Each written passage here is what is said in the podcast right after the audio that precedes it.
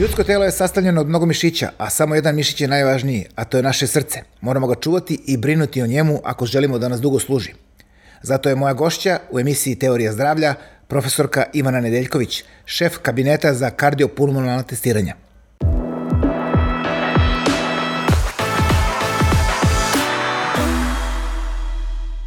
Profesorka, dobar dan i dobrodošli u ovu moju skromnu emisiju koja se zove Teorija zdravlja. Dobar dan, bolje vas našli. Nadam se da vam se sviđa moja, moj ambijent ovde, malo je onako domaćinski što se ja kaže. Ja sam se. oduševljena. Znači, da. totalno promena u odnosu na kliniku, ovo da. je izlet za mene. e, evo, drago mi što ste gost u ovoj mojoj emisiji, odnosno podcastu Teorija zdravlja. Pričat ćemo danas o zdravlju srca, s obzirom da ste vi kardiolog i šef kabineta za kardiopulmonalno testiranje na kliničkom centru, ujedno i profesor medicinskog fakulteta. A ono što je uh, ključno u vašoj biografiji, zapravo radite i sa sportistima profesionalnim yes. i tu ste jedan od eksperata za zapravo procenu povratka na teren. Evo, danas smo, odnosno, ove, ovih godina poslednjih smo u jeku pandemije koronavirusa, koja je pokazala da može da ostavi neke posledice kod sportista šta možemo Jeste. da kažemo do sada? Šta smo naučili u ovih poslednjih godina po dana? Pa evo, učili, učimo se još uvek, znači bolest je nova. Sportisti su specifična populacija. S jedne strane, oni se od COVID-a mogu razboleti kao i opšta populacija, znači kao i svi ostali, da kažemo, obični ljudi, a sa druge strane, kod njih je zbog njihove dobre kondicije, dobrog imuniteta, suplemenata koji koriste i zdravog života koji bi trebali da upražnjavaju, COVID se često dešava kao jedna uh, blaga infekcija, odnosno čak prođe i bez simptoma. Mnogi naši sportisti se testiraju rutinski kada se ceo klub testira i samo otkriju pozitivan rezultat, a neki imaju blage simptome, najčešće zamor, glavobolja, znači temperatura, groznica par dana. E, sad sledeći nivo je, znači kao i ostali ljudi, mogu da dobiju upalu pluća, ređe su hospitalizovani, tako da tu već znamo da kod njih u principu ta infekcija u većini slučajeva ide blaže. Blaže. Ono što je nama problem, to je s jedne strane da se oceni kada oni da se vrate, pošto je neophodna izolacija, kada da se vrate na teren, odnosno kada da se vrate na treninge i kako da se proprate eventualne posledice znači, korone koje se kod njih mogu otkriti. Sportisti su posebna populacija, oni često neće ni da kažu svoje smetnje, odnosno to sve mogu da ovaj, pripišu gubitkom kondicije, mislim, malo sam se usedio, izgubio sam kondiciju, onda još više pojačaju vežbanje i posle se primeti prosto da nešto ne funkcioniše kako treba. Zato mi u Srbiji znači, primenjujemo najstrožije znači, principe testiranja i provere sportista pričamo o takmičarskim sportovima, dok znači, ostali znači, rekreativci dolaze uglavnom samo inicijativno. Da. Tako da mi svakoga pre povratka na teren dobro pretestiramo prema preporukama, metodama koje su za to predviđene. Znači, da. ne radi se rutinski sve, ali postoje pravila. Da, ali zanimljivo je da je bilo i slučajeva kod sportista da su imali neke posledice Čak iako su imali ono bez simptoma. Jeste, jeste. Mi smo, mi smo čak objavili znači, rad, a, slučaj znači, sportiste, džudiste koji se vratio na trening, imao samo blagu infekciju, bio je pozitivan, blago, samo par dana neka malo temperaturica, potpuno je prošao bez ikakvih većih simptoma, posle dve nedelje normalna laboratorija, normalan ultrazvuk srca, znači prošle sve pretrage, vratio se na teren i onda vrtoglavica, aritmija, onda smo uradili magnet srca i otkrili miokarditis. U stvari, u koroni je karakterističan taj fokalni miokarditis. On praktično se dešava, znači, mestimično. Nije da. kao nekadašnji, da kažem, koksaki miokarditis koji je najviše zlopotrebljena, znači, ovaj, diagnoza ovaj, u, kod nas, nego praktično fokalni miokarditis koji neće mnogo da ošteti funkciju, u smislu da se on previše zamara, ali dovodi do tog aritmogenog substrata. Znači, može vremenom da dovede do upale i znači, srčane maramice perikarda i neophodne kao prvo pošteda, lečenje nije, da kažem, ne postoji jasan lek, nego prosto pošteda, vitamini, malo terapije neke specifične, antizapaljenske da. i da se čuvamo od toga da ne nastane neka fibroza, odnosno da se zdravo tkivo srca zameni ožiljkom na tom mestu koja bi dovela do drugih posledica. Znači pošteda tri meseca, Ako nema oporavka, šest meseci, ako je potpuno oporavak, nazad na teren. Znači, tako da, a, samo je neophodno da se otkrije na vreme vreme, da ne bi dovelo do nekih opasnih aritmija. Jedan od najčešćih uzroka, znači smrtnog ishoda, to je aktivni miokarditis na terenu, odnosno, da. znači, to se dešavalo već i tako. Mislim da je i slučaj prošle godine ovoga košarkaša Zvezde, koji je, nije, posle korone nije uradio testiranja, nije sve, nego se vratio i desio se taj tužni slučaj. A kada pričamo o običnim ljudima ili rekreativcima, oni su već počeli malo više da dobijaju na toj svesti kako, šta treba uraditi. Jeste, ovaj, govoreći znači, o koroni, ako pričamo o COVID-u, znači post-COVID, oni praktično uh, su dobili smernice isto jer čitaju, znači sad niko više nije čitao nego rekreativci. Znači to se čita, to se prati i oni dolaze isto tako na preglede, neki zato što osjećaju taj produženi zamor, pa se plaše da nije ostalo posledice, neki neki zato što su psihološki jako opterećeni posle korone, jer ona izaziva i malo dezorientaciju i malo da. izaziva dekoncentraciju i depresiju. Znači, prosto bolest je opasna, postoji strah od smrti i od ponovne infekcije, a neki dolaze prosto zato što hoće da se pretestiraju, da bi se vratili na vežbanje. Da, znači, iz kulturnih, onako da kažem, nekih principa, tako da slobodno mogu da kažem, pune su nam ambulante lekari, znači pulmolozi, već imaju kabinet za post-covid, a mi kardiolozi e, imamo, znači, svaki drugi pacijent, ako ne i svaki je sada post-covid. Znači, to da. prosto više ne pitamo ali pušite, nego ste imali koronu i oni su, pune su nam ambulante tih pacijenta. Da, pa dobro, ljudi rekreativci vole da treniraju i nekako to im je deo života Jeste. i onda ako bi ih neko ograničio, još bi... Jeste, s tim što mi imamo odličan sistem, znači oni kod nas mogu da urade kompletnu laboratoriju, znači dovoljan je samo uput, nigde u svetu ne postoji takav pristup da recimo moj sin posle korone u Engleskoj samo telefonska konsultacija kod lekara samo ako se gušiš. Znači da. u tom, ko oni kod nas urade laboratoriju, to odmah vidimo srčane markere, da. znači znamo šta nam, znači CRP, BMP, troponin T, već i oni znaju, da. ultrazvuk srca uradimo, ako to u redu uradimo test, opterećenja ili ergospirometriju i ako to nije u redu ili ako pre toga nije u redu, postoji magnet, postoji znači pulmolog koji se konsultuje i tako, da, snimanje pluća, što, što skeneri, treba, znači opširna sve. diagnostika, jeste, što je dobro. Jeste. Ali recimo zanimljivo je da e, korona je opasna bolest koja odnala dosta života, ali dalje e, su srčane bolesti na prvom mestu e, po broju Jest. E, smrtnih ishoda. Jest. Zbog čega ljudi ne vode računa o, o svom srcu, zdravlju svog srca, prevenciji pre svega, znamo da gojaznost, pušenje, šta sve još. Jeste, pa kod nas je princip ono što ne boli, to mi ni ne smeta. Tako znači, um, diabetes, znači, mi to uvek kažemo ljudi na staklenim nogama, znači, diabetes, šećer ne boli, kad zaboli, odnosno kada se javi slabost, onda je već, da kasno. da kažem, kasno.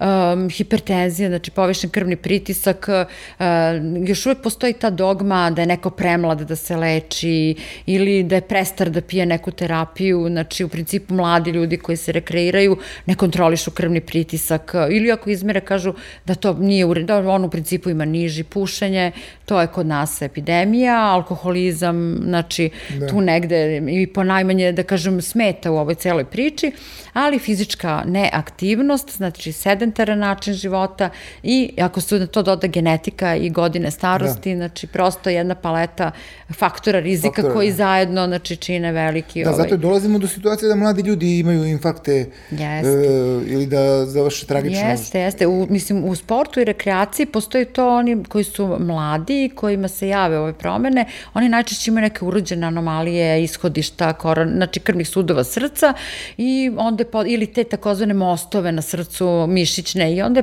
se to utvrđuje znači diagnostikom. A dok ovi stariji e, sportisti njima dolazi prirodan tok, znači ateroskleroze, zavisno od toga kako, je, kako su regulisani faktori rizika, kakav je stil života, znači i genetika, znači to uvek mora da se stavi ovaj, na prvo mesto, to je nešto što ne možemo da menjamo i onda oni praktično podležu pod prirodni tok, znači promena na krvnim sudovima.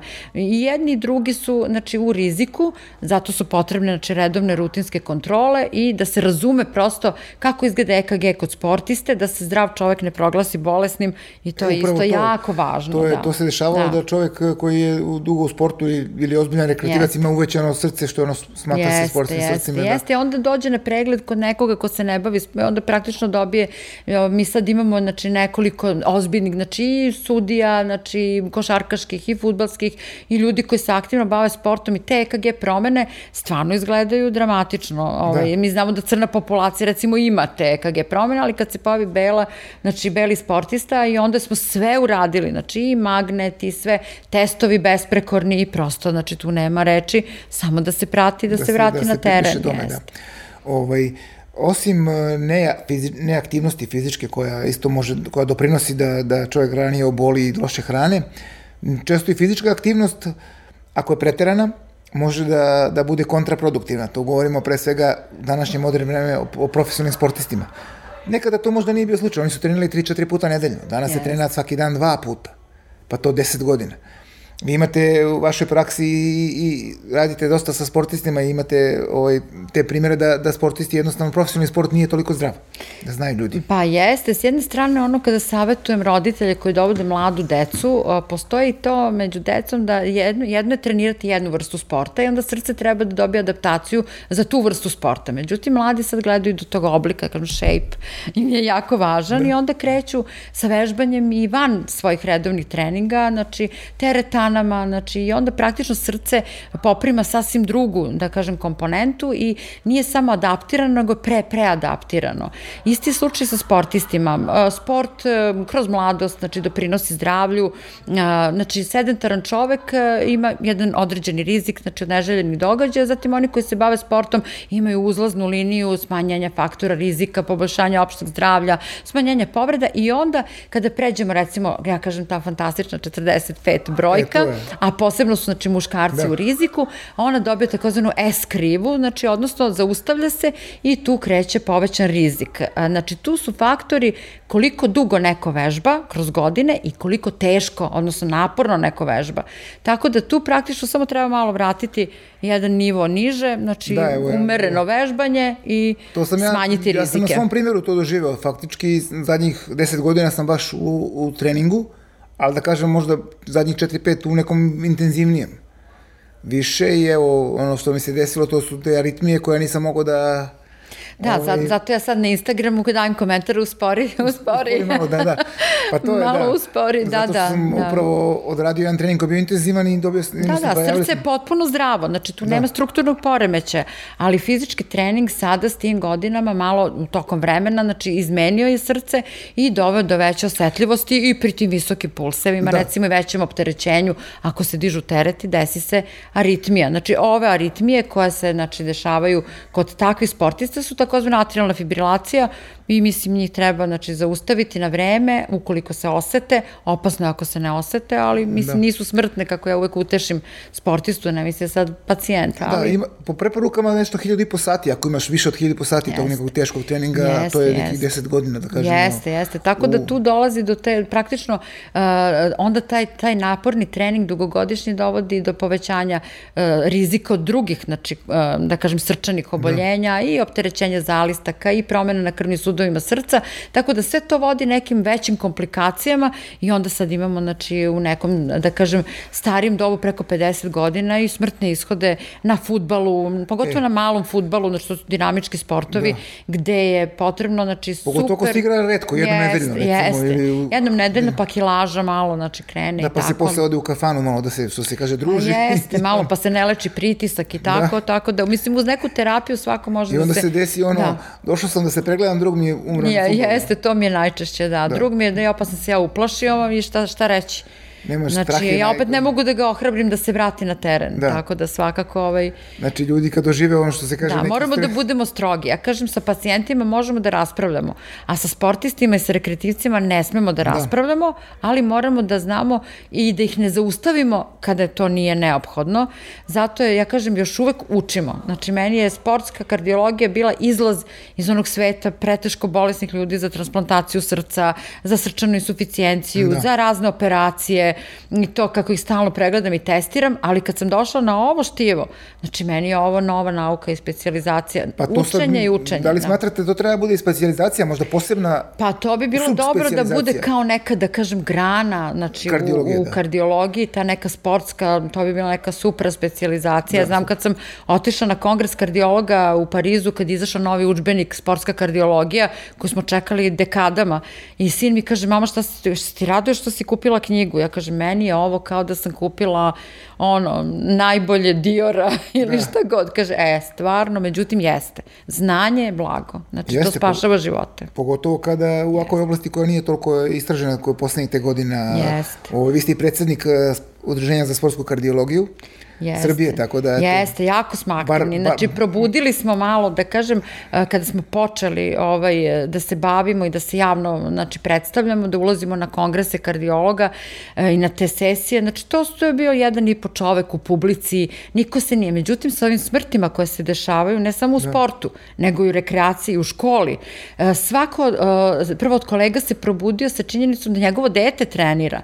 Pa su prvo počeli zbog sobstvene porodice da dolaze, a onda da. i zbog zbog pacijenata. Jer danas više ne može čovek kada nam dođe da kaže koliko smem da vežbam, koliko smem da šetam, a ti mu kaže pa šetaj. Ne, koliko. Znači, da. sport ima svoju meru. Znači, mora da se kaže mera. Zato ga da. pretestiramo da. i ima meru. I upravo taj ergospirometrijski test doza, je jest. kao neki što kaže, pokazatelj koliko možete da se opteretite. Je yes, savršena test, stvar koja... Test praktično vrlo jednostavan, test fizičkim opterećenjem koji je najrasprostranjeniji, ali sa maskom za potrošnju kiselnika određuje praktično vrlo jednostavno uh, granice uh, funkcije nekog organizma, odnosno maksimalni kapacitet. I to je dobro i kao test pre početka bavljanja sportom, znači za mlade, da se vidi da li je uh, prvo zdrav, Znači, da li je zdrav, u kom je stanju, znači, treninga, fitnessa, da, da li može da počne da. da se bavi intenzivno i da li je za određeni sport. Znači, neko ko nema uh, kapacitet za futbalera, treba da promeni sport. Znači, ne može, i ujedno to je i ključ, razlika nekih... Da li to može da se utvrdi sve testom? Apsolutno, jer nek, tu se i vidi razlika zašto je neki elitni futbalski klub u Evropi Znači, da. to što jeste, zašto je Ronaldo Ronaldo, zašto je, znači, Zlatan Ibrahimović još uvek u svojim godinama postiže, znači, ove rezultate, da. a zašto neki mladić kod nas, recimo, na terenu ne može da izdrži ceo meč? Za, zbog čega Aha, se on umori? Ja sam umori? mislio da, da je to stvar više da. profesionalnog pristupa treningu i fizičkim aktivnostima. Jeste, ali pos, znači, potpuno i kondiciji, i vide se znao. granice, i nivo pretreniranosti, i pretreniranosti, je... jer a, danas, znači po preporukama za rehabilitaciju, bavljanje sportom je prva A kategorija lečenja. Znači nije više samo rekreativna aktivnost, nego je lek. Znači za pacijente koji nekada nisu smeli uopšte da se bave sportom, kojima da. srce potpuno slabo, oni moraju da se šetaju, to je za njih nivo oni sledeći da voze biciklo, oni sledeći da plivaju, a neko šta da je igra, jeste da. da trči, igra futbal, znači ide na terete i znači da, svako sebe to, pronađe to u sistemu. za mene nova, nova informacija da vi možete da jeste. decu istestirate i da kažete e, šta može da podnese. Da, što se tiče dece, znači kod dece postoje određene, znači prvo uzroci smrti, odnosno komplikacije u sportu jesu kad imate bolesno srce, pa mi to vidimo, a postoje određene znači, bolesti koje se ne vide, nema strukture, ne, nije, nije izmenjena struktura struktura srca i a desi se iznenada. E, to je nešto što se recimo ne može otkriti u ranom detinstvu, nego se tek prikaže negde u posle puberteta, 18-19 godina, to su takozvani brugada sindromi, znači neki uh, kute da. intervali, kanalopatije, nešto što je na nivou elektrike, kako ja kažem, da, da. ali kad se uvede u taj opasni krug, Zato su bilo one smrti, recimo, na fizičkom, znači da. posle fizičkog, a, dečko iz Niša, koji je posle fizičkog, znači, vaspitanja a, pao, izgubio svest, posle je ovde, on, znači, imao, nažalost, nesrećni, znači, smrtni slučaj, i on bio kod nas i dugo ležao, znači, u toj postreanimacijonoj komi. Utvrđeno je, znači, tim dubokim analizama i genetikom da je još neko nekada umro u porodici, ali nisu to ljudi povezivali i dečko ima taj takozvani long QT sindrom da. i Uh, on je nažalost umro, ali je i brat ispitan genetski, on nije imao, da kažem, nikakve pokazatelje, ali gen je nosio da bi nekada mogla se ispolji, on je primio taj takozvani defibrilator je implantiran kao prevencija iznenadne srčane smrti i ne može da se bavi sportom Da, to je ono što onom dancu jeste. instalirano posle evropskog prvenstva kad jeste, je isto pao. Jeste, da. jeste. Tako da ovaj, a, medicina toliko daje sad mogućnosti a, e, da se ovaj, neko da. pregleda i da se pronađe boleste i toliko mogućnosti za lečenje a, kada su u pitanju znači, lekovi kod sportista postoje ograničenja, ovaj, i zbog dopinga i zbog znači, toga, jer kad treba da pije teške lekove, više je pitanje da li i može da se bavi tom određenom vrstom sporta, ali postoje nešto što je za lečenje aritmija fenomenalno, znači to su, da kažem, interventne aritmološke metode, ablacije. takozvane ablacije, ablacije da. gde mi kažemo pecnemo ili kako kažu naši doktori, ispeglamo, ispeglamo ovaj, tu aritmiju i povratak na teren je potpuno normalan.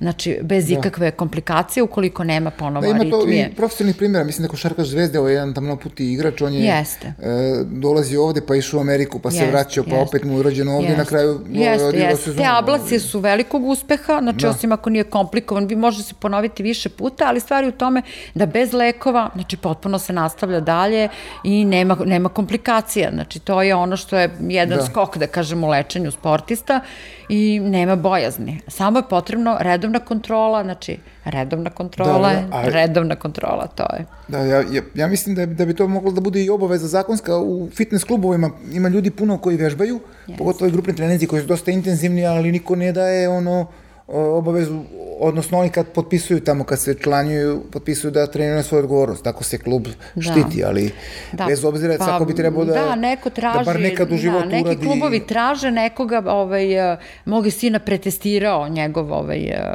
trener, znači tamo je individualno, znači ga je pretestirao, radio test opterećenjem, to nije adekvatno, ali nije, ovaj, nije ni greška, tako da je on tu negde počeo da se bavi, ali ozbiljno, znači ozbiljan pregled pre početka bavljanja sporta sportom, pogotovo što je sad pitanje zašto se neko bavi sportom. Znači, da li neko buca pa hoće da smrša, a, znači da. to podrazumeva i određene znači, dijetetske mere i obično se tu krene kao u školi košarka, futbal, a to, ni, to su intenzivni sportovi, a ne Jeste. može, to se ne trenira zbog ove mršavljanja. Znači, potrebno je jedan, da kažem, porodični pristup, znači uopšte povratak Znači na porodicu, na navike ishrane u porodici, na fizičku aktivnost u porodici, razgovor sa decom i onda da to izraste jednu zdravog mladog čoveka i dobrog sportistu. Znači to da. su prosto ove... Koliko ishrana utiče na zapravo zdravlje srca? Mislim, znamo, slušamo stalno, ali... Da, da. Ko, ko, pa, koliko on utiče? Pa da ishrana, je, ishrana je jako važna. Znači ishrana, navike u ishrani, uh, mnogo masna hrana, znači povećava nivo masti, odmah je to, znači smanjena sposobnost, što si masniji. Nije to samo taj stomačić, to su onda i masni mišići, degeneracija, znači gojaznost kao bolest. Znači gojaznost više nije uh, samo kozmetički da, znači, problem. Je, da, ko, ona je bolest, da. ona ima svoju dijagnozu bolesti i ona se leči. Znači kao bolest, svaka bolest mora da se leči. Drugo, znači slana hrana, puno soli u grickalicama, znači gledamo kao preparat, nema mnogo masti, ali ima soli, znači da. grickalica, znači svakodnevno ti neki razni krekeri, znači to soli. Šećeri, koncentrovani šećeri, gazirana pića koja nose sa sobom šećere, znači doprinose isto tako gojaznosti, e, tako da sve jedno da li ćemo popiti litre, znači Coca-Cola ili uzeti, znači jesti kašičice šećera, otprilike to je, e, to je isto, a, a ne potrošimo. Znači suština je da mi recimo Um, evo sad kad sam bila recimo na staroj planini, mi smo pešači 6 km uzbrdo, nizbrdo i ovaj, suprug je rekao, e sad smo 200 kao skinuli kalorije. Da. Zamislite, ja sam hodala 6 km tim hodom i, i skinula sam 200, a onda recimo treba da odem u restoran i donesem 2000. Da. Znači to, to je nekako, moramo jako biti... Jako se teško kalorije troše, jako a mnogo se lako unosi. Jako, da, da i opet šta skidamo, znači zavisi kako, kako da. hodamo. Ako, e, da bismo skidali masti, potrebno je da bude dosadno. Da šetnja bude lagana, a ne mnogo spora. Mm. Znači lagana, da šetamo nekim umerenim tempom, jer uh, ako krenemo znači, da vežbamo naporno, uh, trbušnjaci, znači sklekovi, to, to, da kažem, troši šećera i doprinosi gladi, ali ne skida stomak. Tako da uvek, to je čitava filozofija ovaj, šta neko hoće, pa do naših Apolona, ovih mladih koji vežbaju da, da bi bili... Ako, ali, ovaj... recimo, e, šta vi mislite o vežbanju sa tegovima, pogotovo za starije ljude, jer imaju dosta e, oprečnih mišljenja. Neko sad smatra da je to dosta naporno e, za srce, ali opet s druge strane, pokazalo je odlične rezultate u sprečavanju osteoporoze, jer ti tegovi nekako e, prave gustinu kostiju bolju i ljudi od 70-80 godina, jeste. naravno, prilagođenim težinama, ne sad ovaj, da se, prilagodi, velike... da se prilagodi težine, da se prati krvni pritisak, zato što mm. dizanje tereta, recimo ako neko pri trčanju ovaj, i pri aerobnom tre, vežbanju ima pritisak, e, da kažem, taj donji, kako oni kažu, diastolni 90 mm žive u sportu, u dizanju teškog tereta možda ima do 140, znači do četiri puta veći taj donji pritisak može može da. biti, odnosno dijastolni ili srčani, kako se kaže, i tu mora da se vodi računa. Znači, prvo, osnovni lekovi ako su pacijenti koji se leče. Drugo, i za vreme COVID-a mi smo pisali preporuke, nama je Srpska akademija nauka tražila zbog svoje populacije, koja je tada bila zabranjena da se šeta, znači kakve mere da, pre, da kod kuće oni preduzmu da bi kao zadržali da. tu gipkost, smanjili, da kažem, rizik od povreda, da bi imali tu kao pokretljivost i ja sam njima napisala te preporuke koje su oni objavili u svom biltenu, e, da i kod kuće i između ostalog to je i dizanje tereta. Sad da li ćete imati tegiće ili neke flaše, ono, recimo nekog sokića, nešto, da kažem nešto priručno, ali to održava tu gipkost, znači doprinosi, sprečava masno, znači promene naslage u mišićima, održava znači oblik i e, da, da kažem smanju, e, poboljšava prokrvljenost kostiju, sprečava osteoporozu, tako da samo je potrebno da se da se prilagodi, da se, prilagodi, da, da se prilagodi stanju i godinama stanju i, i eventualno pridruženim bolestima. Da, znači, da. to je jako važno. A koliko su sportisti profesionalni uh, u riziku posle bavljenja uh, fizičkom aktivnosti? Pa imam, da, imamo, imamo one koji, o, zavisi kakva je znači, adaptacija srca. Znači, suština je da imamo puno naših sportista koji su prošli neke intervencije. A najčešće se dešava u nekom trenutku tateroskleroza doprinese stvaranju ili akutnog infarta, čuveni naši futbaleri, nećemo znači, da imenujemo, da. imaju stentove, znači to je i košarkaši i tako, znači ne samo aritmije, u manjem broju se dešava ovaj, takva promena da bude srce slabo, da dođe do srčane slabosti. Najbolje da oni održe dalje neki, da kažem, e, nivo to sam treninga. Da li je bolje prekinuti? Da. Ja sam sutra u penziji, završena sezona, gotovo. Nikako, znači prekid, prekid je taj dead trening totalno poremeti organizam i sad sve ono što je bilo na visokom nivou praktično deluje urušavajuće. Znači njima je potrebna dalja fizička po, aktivnost. Izlazak polako iz fizičke Jeste. I drugo, da. ako se uzme obzir da je vežbanje jedna vrsta zavisnosti, Jest. onda se ona vrlo često zameni nekom drugom. Ovaj, da, da. Uvek je jedna zavisnost vuče drugu, tako da ako neko naviko da vežba, to slobodno vreme će popuniti ili hranom, alkoholom, da. znači nečim drugim, tako da umereno vežbanje u skladu opet sa onim što mi procenimo na trening, na našim i pretragama i zavisnosti toga, recimo sad kako, kako oni prekidaju sa sportom, 35-36 godina su ljudi mladi, znači da, nikako da prestane da... Ali zanimljivo da ja recimo, što sam u praksi vidio, da, da svi ti bivši sportisti uglavnom, uglavnom se zapuste redko ko održava neku formu da nešto... Jeste. Ajde, futboleri možda malo više igraju tenis, rekreativno. Jeste. Jeste. ali košarkaši pa, ljudi nažalost uglavnom... i dolazi do takve gojaznosti znači koja je već da, a znači prestanu... taj takozvani indeks telesne mase preko 30 je gojaznost oni vrlo često i morbidno su gojazni tako da imamo nekoliko znači bivših košarkaša koji dolaze recimo u ambulantu zbog visokog pritiska znači to je neprepoznatljivo uh, tako da uh, kompletna uh, znači stil života na prvom mestu i vežbanje i dalje kao stil života samo da. što to više neće biti uh, ta vrsta znači oni zbog, da kažem, straha od povreda i, znači nekad izbog povreda i prestanu, više ne mogu da se bave košarkom, znači zato što se postoji taj prosto ovaj ograničenje zbog zglobova i tako, ali mogu neki drugi sport da uzmu, aerobni i naravno malo da, tereta. Da, plivanje, da vožnje naravno, to da, je naravno, uvek, to je da, uvek najbolje da, da, šetnja neka. A kako, vi, da li ste imali priliku da čujete ljudi da kažu, uh, pogotovo ako treba da se da urade neki pretrag ili, ili testiranja privatno, da kažu ja, mnogo mi je skupo, ne mogu ja, ko će, baš me briga, ja ću sad... Uh, jer ja sam to čuo od nekih ljudi, kada kažem, radi kao test, pa koliko košta, toliko i toliko, a ko, to je mnogo, pa kažem, to, to potrošiš za dva dana u kafani. Jeste, ta, ta, tačno tako, ili od, otprilike ovaj, a, sportski pregled, e, to je nešto što se, ovaj, da kažem, nama lekarima ne isplati da radimo. Toliko je to kod nas, a, da kažem, degradirano, a, kada se radi privatno, a, da je to prosto zanemarujuće, a za pacijenta, odnosno sportistu i odnosno rekreativca, pošto oni dolaze a, po tim cenama isto, je to od neprocenjivog značaja. Znači, a, cena testa je kao da je otišao recimo e, platio turu ovaj, sa prijateljima ili kao da je otišao sa devojkom da pojede picu i popije piće i slatkiš. E, znači, e, da, otprilike, da. to je taj dan, ne odeš, ne izađeš, toliko košta znači, pregled. On je tri A ti radi se jednom godišnje? Naravno, ili možda... on je tri puta jeftiniji, znači, govoreći o testu, tri puta jeftiniji nego što je cena za pacijente. A ultrazvuk srca, to je nešto kao da si, recimo, kupuš cigarete, recimo jedno pet dana, znači to je, da, da. Puš, ili ako pušiš dve pakle, tri dana da. si, znači... I puno jeftinije nego u inostranstvu.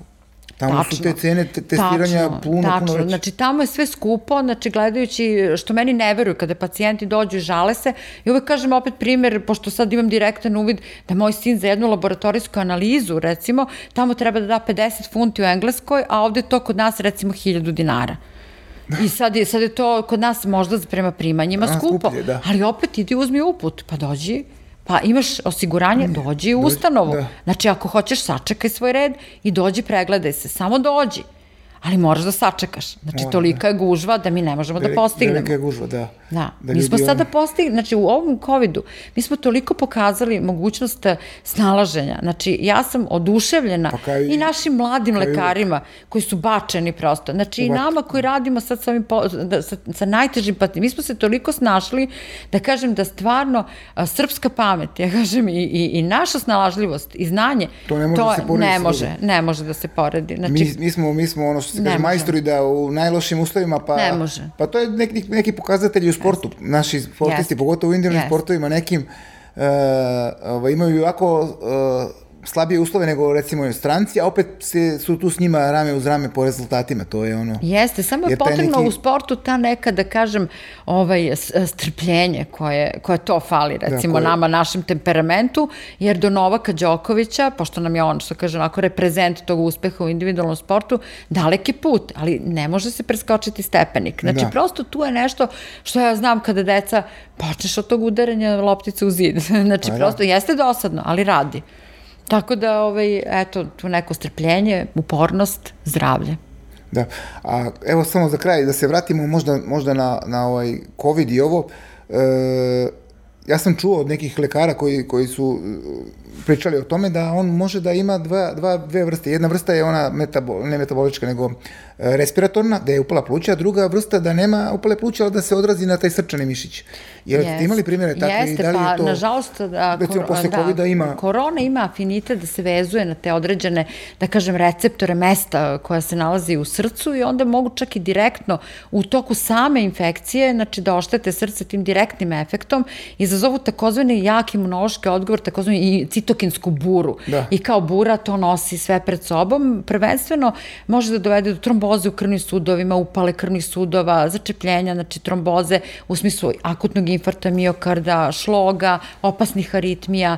Znači, to je taj neki akutni događaj koji se uh, leči u bolnici. Znači, da. najčešće se dešava u bolnici ili je uzrok hospitalizacije. Međutim, postoji ono što se zove hronična posledica COVID-a, ono što se posle dešava, da čak uh, ni ne vidimo gde je znači kvar, a prosto utiče dugoročno i na bubreg, i na srce, i na stvara tu neku hroničnu upalu u krvnim sudovima. Krvni sud nije cev, znači to je život kivo koje radi da. i koje prosto ima hemiju. I kad se ta hemija poremeti, poremeti prosto da, i to da. opterećuje ceo organizam i produženi taj zamor koji se javlja, e, pošto e, pričamo o sportistima, prosto je taj neki, mi mu kažemo, nemaš oštećenja, ni srca, nema miokarditisa, ali prosto ne može se objasniti. Objašnjava se tako da prosto ima jedan utice na taj neki hemiju srčanu, na taj neki imun, e, humoralni odgovor, da. da kažem, taj neki ćelijski odgovor, hemiju organizma i da je potrebno vreme. Ljudi dosta prijavljuju da umorni su, ono, Jeste. odnosno... Znači, vreme i da se eto malo to suplementima, suplementacija,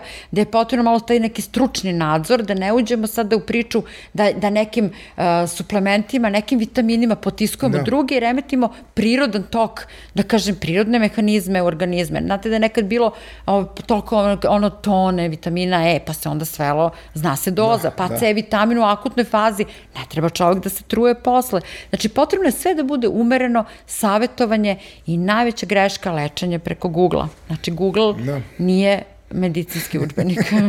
da, to kod nas najlakše, samo da viš čisto šta je. Da, da.